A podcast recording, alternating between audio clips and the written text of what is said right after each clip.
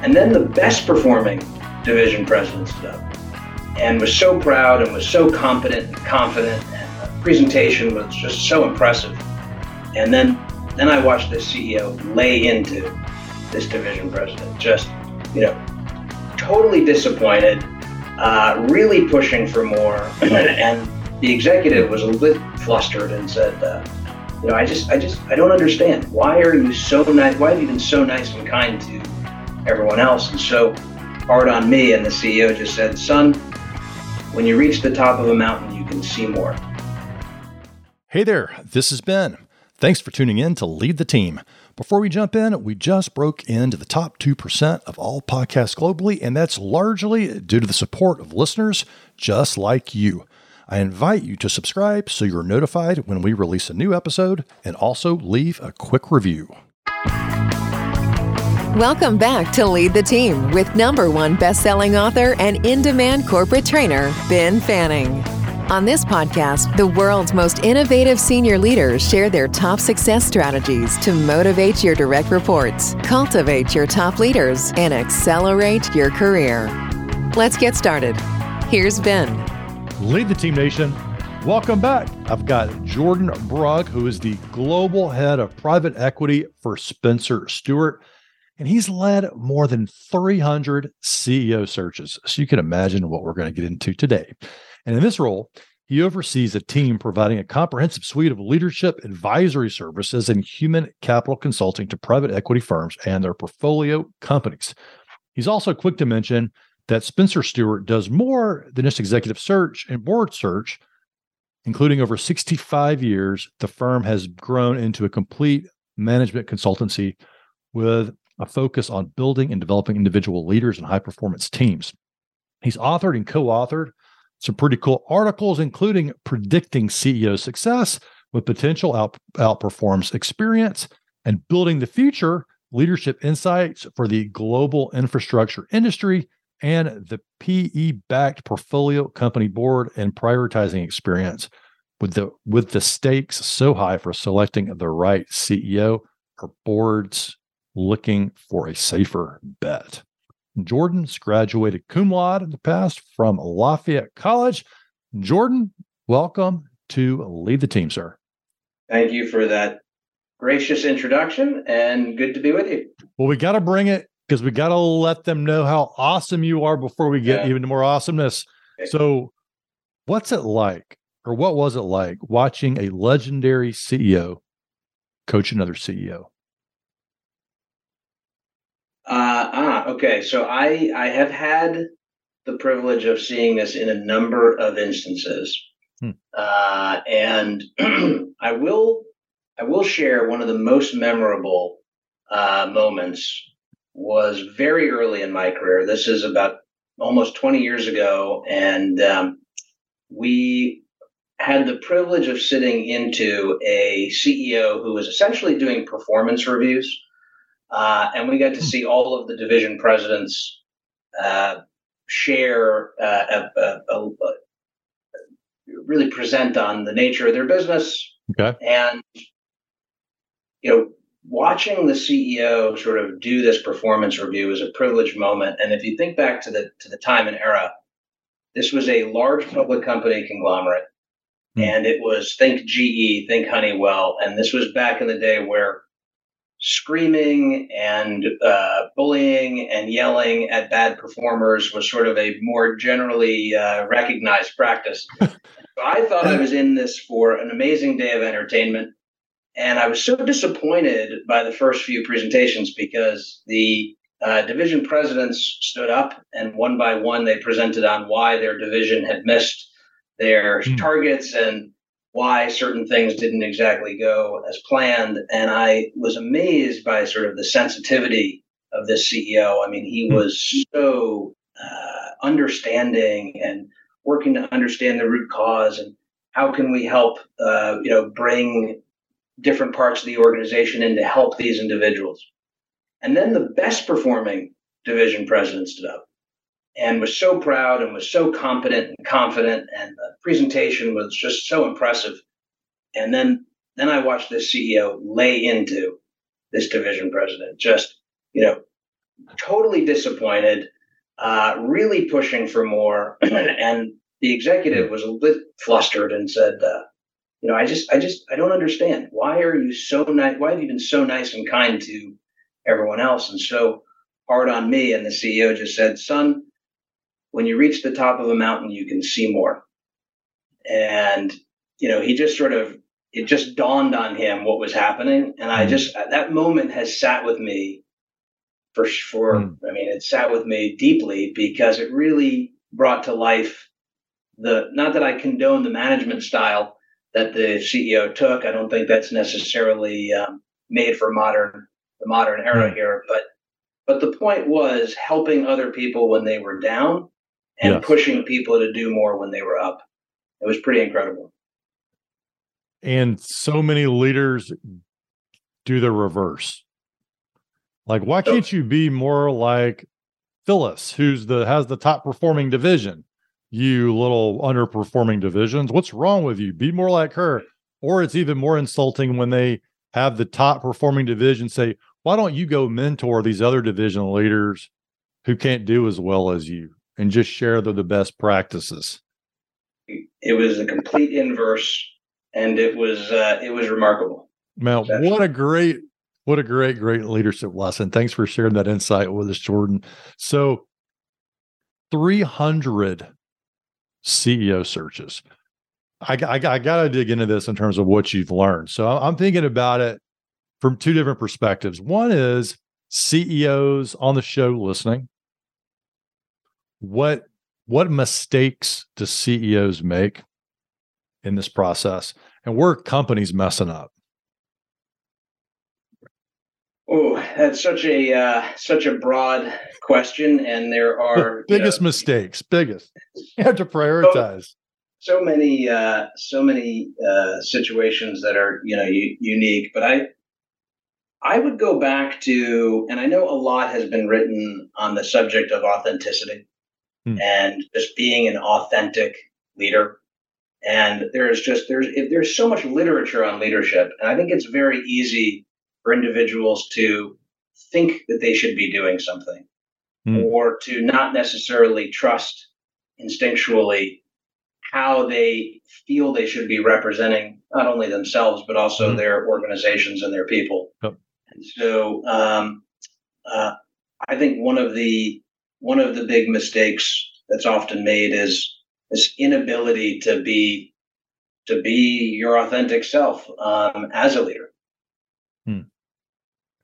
And so what's the, the other, advice? The other, the other, the other uh, thing that would just come to mind is sometimes um, power and leadership. We've all seen lots of examples in the world where it can go to one's one's head. And it's actually a little bit of a disease. I call it CEOitis, and it's pretty easy to catch. And so, uh, you know, some leaders who can find themselves falling victim to that, they need to catch themselves with it um, and figure out a way to treat themselves quickly. Okay. All right. So CEOitis, let's double click okay. on that guy. Okay. What, how does it show up? How does it, how does it, how does it present? Um, it usually presents itself into assuming that nobody else can understand their challenges. No one else can empathize with the pressures they face, um, mm-hmm. closed off to open dialogue around what they're dealing with, and an assumption that they need to generate all their own answers to all their mm-hmm. own questions. So just being, making themselves so lonely and isolated from the team and the company, and maybe even external supporters, huh? Yes. Yeah. Yes. And what's yes. the advice that you give them in the search process when they seem to be falling into that? Just every every leader needs an individual or two that is going to hit them with it squarely in the face in a trusted way, where hmm. the leader knows that that individual is not there to make their life difficult or um you know, because there's some other agenda other than really trying to help them see what they may not be seeing. Yeah. That's big. You know, we, and I think that there's an art in learning how to identify those people for yourself. It's it's not always easy, and honestly, those aren't always the people that make us feel very good. So we're not the, we're not inviting them to happy hour, and we're definitely not inviting them on vacation with us. Uh, what's what's your advice for to C E Os? And they're like, well, you know, Jordan, I, you know, your CEOitis. Yeah, maybe I have that. Um, but where I don't really have anybody that I would say would gives me that sort of straight talk. I know it. It is. It is hard to identify. Um, And sometimes it doesn't necessarily need to be, you know, a peer or luminary. Sometimes it can be a close friend. Sometimes it's a family member. Uh, sometimes it's, you know, it can be it can be an unusual character who you want to bring in closer to you. Um, and it doesn't have to be in a way that's formally affiliated with your business or organization. So, um, you know, so I think. Think creati- creatively about, uh, for those listening, think creatively about people in your world, in your orbit close to you that you can bring closer into other parts of your life. Um, and I definitely think as well, if you are someone who has a gift for doing this for others, um, you know, similarly, don't be afraid to, to, to put it out there to people who you're close to. I've sometimes been pretty surprised at when you do something and it is really not in your best interest, and it's very clear that you're doing it with no agenda. Even if someone doesn't like what you're saying, it's incredible how it changes the nature of the trust and the relationship going forward, and the appreciation for it um, hmm. can flow both ways. Well, thinking about your three hundred searches, uh, and that's just for the C E O role, you're You're developing your network, you're building your relationships, and you're you have people all over the world, I'm sure. What are you? What are the success factors that you see in people? So I'm thinking about our audience who are managers, directors, vice presidents, executive vice presidents who have their their eyes set on being in the C E O role, C E O role one day. What are the success things that you see that those people have that eventually reach it to the C E O role? Um, these are these are these are great questions. Um, big questions, big questions. They're big. I, I guess. I guess. Um, you know, the, one one or two things that I feel like are fairly common. Um, one is. A lot of people assume that business and organizations are political, and sometimes they are, and sometimes people feel the need to sort of play some sort of, you know, political game in a social organism, which many organizations are. But I have actually found that the individuals who avoid that, um, that they eventually, that actually eventually shows itself in some very positive ways that can propel propel people, even if it takes a little longer to do so. Um, but I, I find that those who are getting the job done develop a reputation where everyone starts to find you because you're the person who's going to get it done. Mm. And if you make doing business easy and frictionless, people and and enjoy and and and, and people enjoy working with you. And it's two very basic things. Hmm. People will come to you. They will enjoy coming to you. They won't feel uh, like it's hard to, to do business with you. And you get things done. Okay. I have found that that's really basic. And it really makes individuals just sort of shine. Um, you definitely still need to know how to advocate for yourself at the right time. But when you pick the moment to advocate for yourself, The people you're at, the people who you're addressing, you have a track record of delivering for. You have a track record of being fun and easy to work with. And who doesn't then want to help you get to where you want to go? They don't want to lose you. You're the person get every, getting everything done and making their life easier. So you know, if you are, it, it, I hate to make that so simple, but I really feel like those are elements that I have seen sort of universally drive people to the top of whatever they're they're doing. I love it. There are many other factors, like you mentioned, advocating for yourself, these skills, but the, but the, but you're saying, hey, these are the foundational items that you're saying that they have, which is people come to you. You're known as a person that gets the work done, and then you make it easy and enjoyable for them to work with you.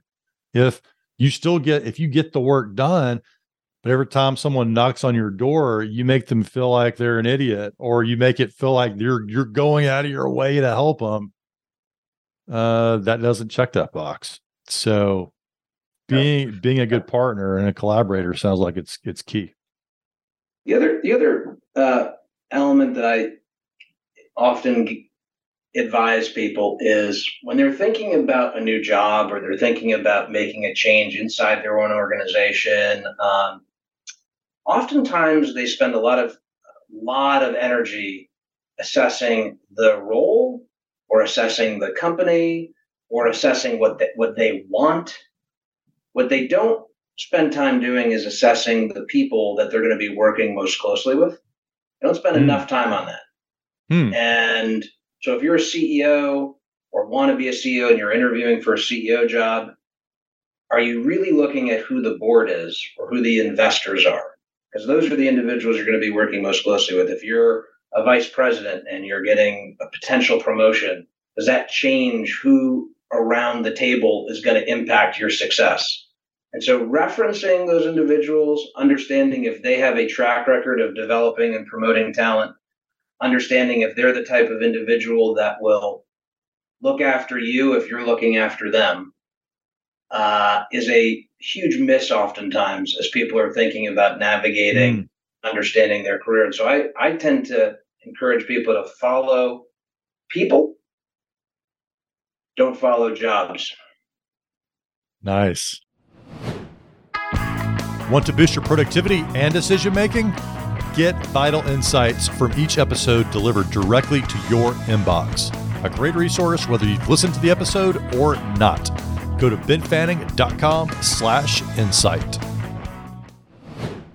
Okay, so building on that, I've noticed we're on, we're on episode one seventy-five right now uh, on Lead the Team. And there are there is a pattern of leaders sharing that they want to be a leader that people follow. If they leave the company, sometimes they're brought to another company because they're going to bring their team with them. Are you finding that to be a growing, a growing uh, trend? Yeah, for, for sure. I mean, there's a um, sort of a network effect of great leaders. And mm-hmm. the reason why people follow those individuals are oftentimes they know that, that that individual is not only successful, but they also care about the success of those around them. Mm-hmm. And if you are working for a leader who is going to share their success or recognize you and let other people recognize you, mm-hmm. um, I mean, that is how one person builds another person and, and, and so on and so forth. And by the way, great leaders know they can't be successful without those other individuals. Uh, and so uh, it's it's not so much in many environments who has the best idea, but are you a leader who can get the best ideas uh, as opposed to necessarily being the person that has the best idea? Um, and look, if you're someone who's growing up in an organization or has a great concept or a great way of creating value, why would you bring it or share it to, with someone who's not going to recognize you in any way uh, or steal it, right? So that the trust that's created by people who want to help others succeed, whether you're helping your boss or your boss is helping you, um, you know, th- that's sort of that kind of trust works both both ways. And I think it's a critical factor to like high performing teams and high performing environments where people can be most successful. Putting your executive search and recruiting hat on, listen to the leaders today. What what is the speaking to the leaders that are, that are absorbing this podcast right now? How can they best engage with search and recruiting if they want to move on to a different company and be considered, because they're probably getting contacted by a lot of different people. Some organizations, I mean, Spencer Stuart is fairly well known, but they're getting contacted by a lot of people they don't know about. They don't know who to trust. Uh, what, uh, what's the, what, what strategy would you recommend for executives to take on that front? Yeah. One, one uh, consideration is to start building external relationships long before you actually want to make a change. And I would say anecdotally, a huge portion of individuals I've recruited, maybe two thirds, are not people that I'm meeting for the first time on a project. They're individuals I've developed relationships mm-hmm. with over long periods of time, um, either because they've hired me in the past and I've worked for them, and I've really gotten to see their teams and their businesses, and I've gotten to understand what they're able to do. Mm-hmm. Or they've taken the time to help me solve a search uh, by introducing me to their network. Um, or they weren't interested in the job that I called about, but they took the time to meet with me. And we've, over years, had many interactions where I've gotten to really understand what motivates them, how they work. So it's not really a first time, hey, reaching out to me, asking for a job. But by the time they're really thinking about really wanting to make a change, we have a fundamental understanding for they would be ideal in this situation or that situation, a real appreciation for who they are. So advice is take the call. Or take the call. Have the conversation. Do you think they should be uh, where? I guess one of the things that, that comes up with maybe some hesitancy talking to recruiters is, well, I don't want to tell them my true salary. I don't want to tell them uh, what problems I'm facing. I don't want to tell them all that stuff because they're going to go share with everybody. I don't know if I can trust them. What's your take on being completely transparent with a recruiter versus when you should hold your cards? Um, so I would love to say that everyone in my industry is trustworthy and uh, you should be as transparent as you can be with everyone. But um, I do think that there are a n- number of reputable firms that have really great professionals.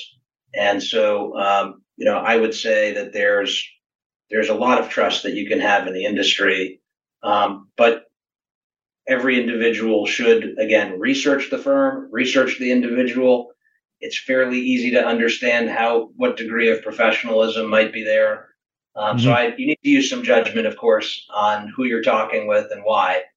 Um, but that being said, um, once you feel like you are engaged with a professional, um, uh, you know, you, you, you will benefit by viewing that individual as a relationship, not as a transaction, uh, and assume that that person is looking for the same. Mm-hmm. And, uh, you know, and I think that the transparency only helps you uh, as an individual. And, um, and it goes back to something I was saying earlier about authenticity um, mm. and knowing yourself. And if the more you know yourself and the more you are authentic, the more your representatives in the marketplace can help you get to where you really want to be and need to be. Um, and so I think recruiters, just like your own friends and network, are ambassador, your ambassadors out in the marketplace. Hmm. And if they understand you and understand what you're looking for and why, and you're self-aware enough to know what it is you're trying to do and why, they can be more effective ambassadors. Do you recommend that C E Os, executive level people, work with more than one search firm? Uh, yes, I do. Um, in that, you can have your favorites, and you can have people who uh, who trust who you trust most, and who you really go to as your go as your go to. Mm-hmm. Uh, but the reality is, you never really know where the right. If you're thinking about making a change or you're trying to create more optionality for yourself, you never really know where the right thing is going to come from and who's going to be the person that connects those dots. And so um, if you can do it in a way, again, that is discreet and you have uh, uh, more ambassadors um, that are sort of under your tent, I, I think the more optionality gets gets created. So, so good. Such great advice. Op- create optionality for yourself and relationship building with search firms.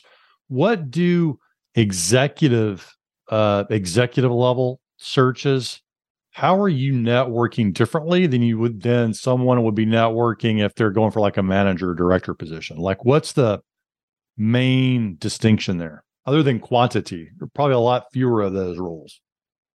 Fewer of those roles and the specificity of those roles are are are usually um, so unique that there are fewer roles, but fewer people qualify. Mm, and mm-hmm. and so in many ways, um, you can be a very, very accomplished executive and get to a point in your career where you're just going to have less opportunities, not because you're not an incredible talented person, but there's going to be fewer options of situations that specifically are looking for you. And so uh, it's another reason why the relationship building, uh, the self-awareness, the connectivity yes. around what you're trying to do, yes, um, and doing it in a way that no, where you know it may not happen immediately, um, is even more important as you get more and more, uh, more and more, you know, uh, senior. What What is the most effective executive networking tool? Everyone has their own styles. You know, there are individuals who, um, you know, who publish, who go to conferences, who mm-hmm. uh, do more entertaining, um, You know, so I, I think it is unique to the individual. And um, and again, going back to maybe a theme here, which is, you know, what feels comfortable and natural for you? What is authentic? And when you are, that is usually the network that you're going to affiliate with and associate with, you know, the most. Um I do find that there are a lot of organizations that are sort of learning organizations or that convene groups of people in that are like-minded or that are in a specific cohort or network. Mm-hmm. And if you're there for the right reasons, you know, not just there to network, but you're there, you know, genuinely, I also find that those can be places where you can build interesting new relationships. So find an authentic way to do it, whether it's in-person socializing, but it sounds like a lot of it's not on technology, it's in person, it sounds like, for for executive level people, right? I, I find it is. Um, mm-hmm. So it is, it is, um, you know, maybe maybe this is a little bit of me projecting my own, my own bias, but um, I just find that when I'm, when I'm really spending time with someone, I get to know them in a different way, get to appreciate with them in a different way. And the world is so filled with so many distractions. You know, if you're on a quick Zoom with someone, you know, you, maybe they've got fourteen other emails that they're also simultaneously yeah, doing. They forget you so quickly. It's just, yeah, it's really hard. And so if you can find moments where people are truly present and, uh, you know, and the experience isn't diluted by lots of other things, it's just, you just build such more, more meaningful, uh, more meaningful contact. What is your approach to making those moments happen for your, for yourself and in your role? Especially, I mean, now we're recording this, we're sort of out of the COVID era, which good Lord, that yeah. threw everybody for a tizzy. So getting with people in person became way more complicated. Uh, but yeah. now, I mean, how are you thinking about this? Getting off of Zoom, and uh, getting in, in, in person with uh, people that can be hard to reach, right? Executives and their boards. Yeah. I I felt, at least for my business, uh, that during the early stages of COVID, we thought, wow, this is pretty interesting. Our business is doing just as well. and we're saving all this money because we're Zooming everywhere and uh, FaceTiming on everything. And, and, and it was, you know, it was an incredibly productive moment, mm-hmm. but over time, you know, that technology is still great and can still be a, a big advantage. But over time, we noticed a couple of things. One, uh, I did feel as though my, some of my relationships, professional relationships, were atrophying.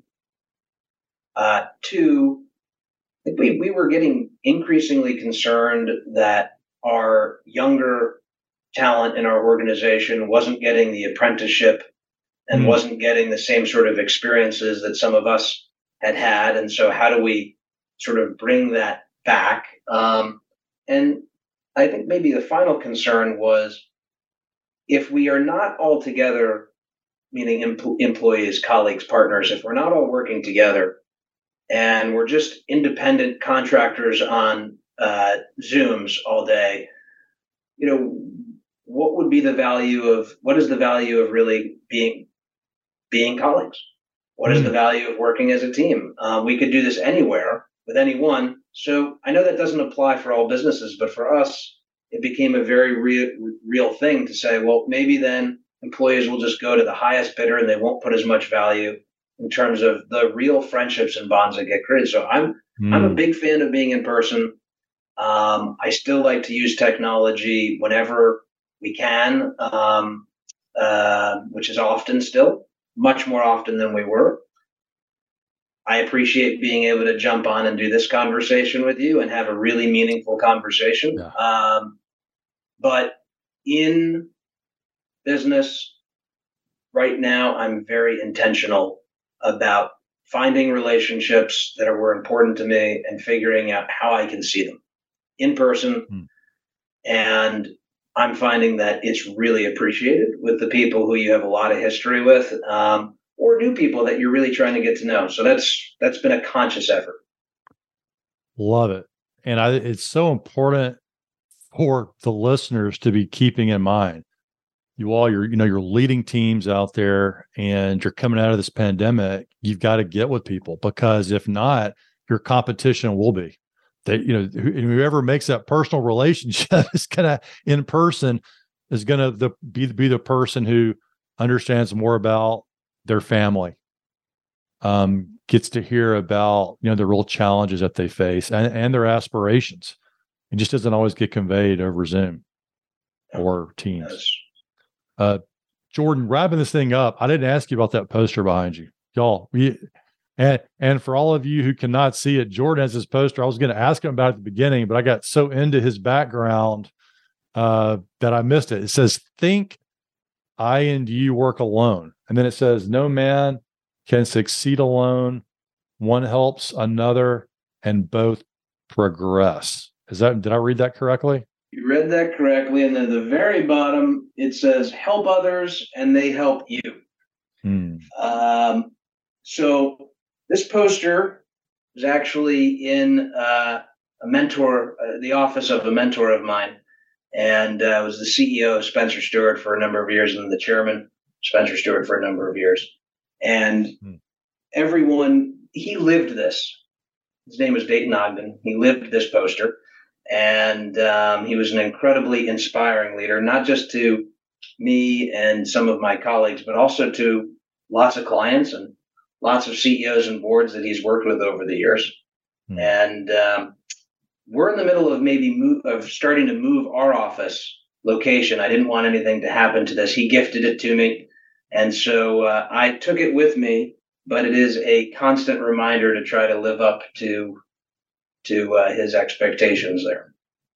So I'll, I'll do a better job of repeating and, it. And because yeah. I'm on Zoom, by the way, mm-hmm. I get to see this in the reflection of most of my meetings. So it's a constant it's, reminder. It's a reminder. Think I and you work alone? No man w- works alone. No man can succeed alone. Or can succeed alone. One helps another and both progress. Help others and they help you. Help others, and they help you. Great advice, not just for executives, but also for all of us to think about. And a great place to put the cherry on top of this interview. Jordan, thanks for coming on the show today. Thanks for having me. It's good to be with you. If you're an executive at a crossroads in your career and thinking about quitting, do this before you do anything else. Head over to benfanning.com slash quit to receive a free signed copy of my number one best-selling book, The Quit Alternative, The Blueprint for Creating the Job You Love Without Quitting. You'll learn the critical questions you must answer before you make such an impactful decision. Go to benfanning.com slash quit to get this valuable resource for just the cost of shipping. Ben Fanning is a number one best-selling author, Inc magazine columnist, and C E O of the Fanning Group, an international consultancy and corporate training company. To learn how they can help your organization, go to ben fanning dot com.